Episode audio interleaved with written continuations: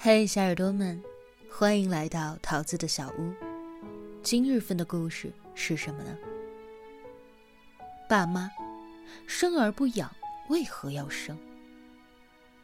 文章原标题：十一岁的新娘，十二岁的罪犯。爸妈生而不养，为何要生？作者：蜡笔小尖椒，做自己喜欢的事，写自己喜欢的字。爱自己喜欢的人。私人微信：木叔二幺零。新浪微博：木叔 S U N N E。文章较长，分为上下两个部分。日本作家一坂幸太郎曾说过一句话：“一想到为人父母居然不用考试，就觉得真的太可怕了。”想想这句话，真的是说的太对了。现在这个社会，各行各业、任何领域都要有入门的门槛、从业的资格。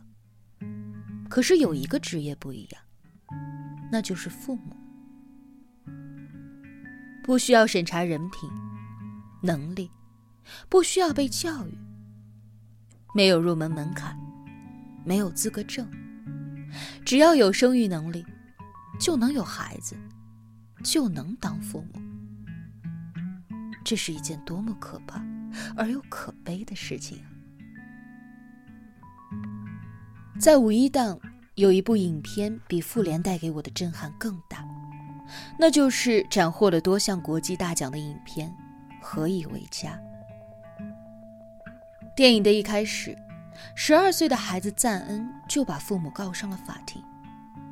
理由很简单干脆，因为他们生了我。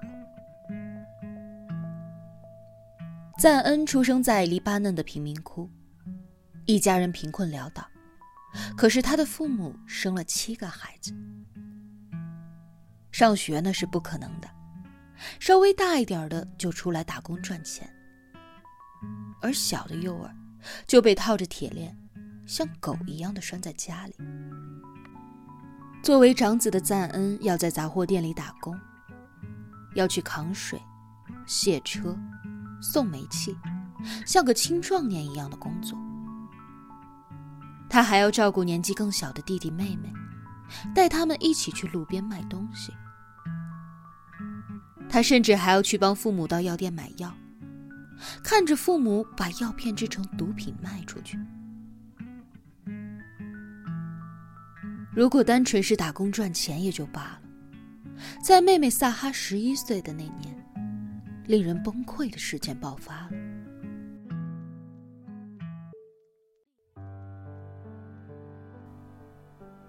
那年，妹妹来了初潮，赞恩很惊恐，他帮妹妹洗内裤，帮她偷卫生巾，教她怎么用。他警告萨哈一定不能够让爸妈知道。因为他知道，一旦父母知道了这件事儿，就会把妹妹卖出去换回聘礼。可终究还是没能瞒住，十一岁的妹妹被父母嫁给了一个中年男人。他抗议，他奋力的擦掉妹妹的口红，可终究还是没能拦得住妹妹的出嫁。赞恩离家出走了。幸运的是，他遇到了一个没有身份证明的黑人单亲妈妈泰格斯。他将她带回家，帮忙照顾他的孩子。那段时间，虽然依旧是贫穷，可以是赞恩唯一能够感受到家庭爱的时间。但是不久，泰格斯因为身份被捕了。因为有规定，外劳务工的人们不能够生孩子。否则就会被遣送。他害怕警察带走孩子，根本就不敢告诉警察有孩子的存在。赞恩失去了新家，被房东赶了出来。他只能够用冰块蘸糖充饥，偷路边的奶粉，甚至学着以前父母的方式制毒来卖给混混赚钱。他努力的用锅和抢来的滑板带着自己的弟弟流浪，可是他终究还是一个孩子，又怎么能够养活另一个孩子？最终陷入绝望的他，为了能够让弟弟活下去，他听信了人贩子能够给弟弟找一个好归宿的承诺，把孩子交给了对方。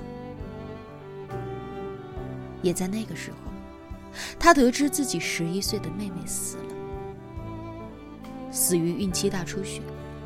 因为没有身份证明，连医院的门都没进。他崩溃了，拿起刀跑去了妹妹的丈夫家。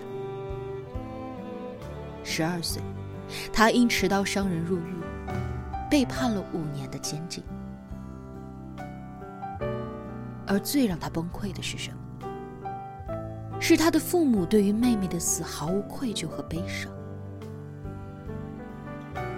他的母亲来监狱探望他时，居然还安慰他：“没关系，妹妹死了我也很难过，但上天还是眷顾我们的。我又怀孕了，未来还会有个妹妹。”母亲的这句话让赞恩彻底的崩溃。他们怎么能够呢？他们怎么能够还要生呢？他愤怒的决定控告自己的父母。因为他们生下了自己，他希望那些无力抚养孩子的人别再生了，因为这样家庭的孩子出生之后，男孩就是养家的劳动力，而女孩就是卖出去的货物，等待他们的只有暴力、侮辱、殴打和绝望的未来，这对他们不公平。而他的父母真的懂吗？在法庭上，他的父母充满了万般的委屈和无奈。在他们眼中，将女儿早早的送出嫁是对女儿和自己家庭都好的事情，因为他们真的太穷了。他的父亲说：“你有没有想过，这不是我们的错？我也是这样出生。”这样长大的，我又做错了什么？如果我有选择，我可能会比你们所有人都好。这也不是我想要的，可是我没有选择。人们告诉我，没有孩子我就不是男人。而他的母亲说：“你凭什么来批判我？我这一生都是奴隶。”你还敢批判我？我的生活是你不曾经历过，以后也不会经历的。如果你是我，你早就自杀一了百了算了。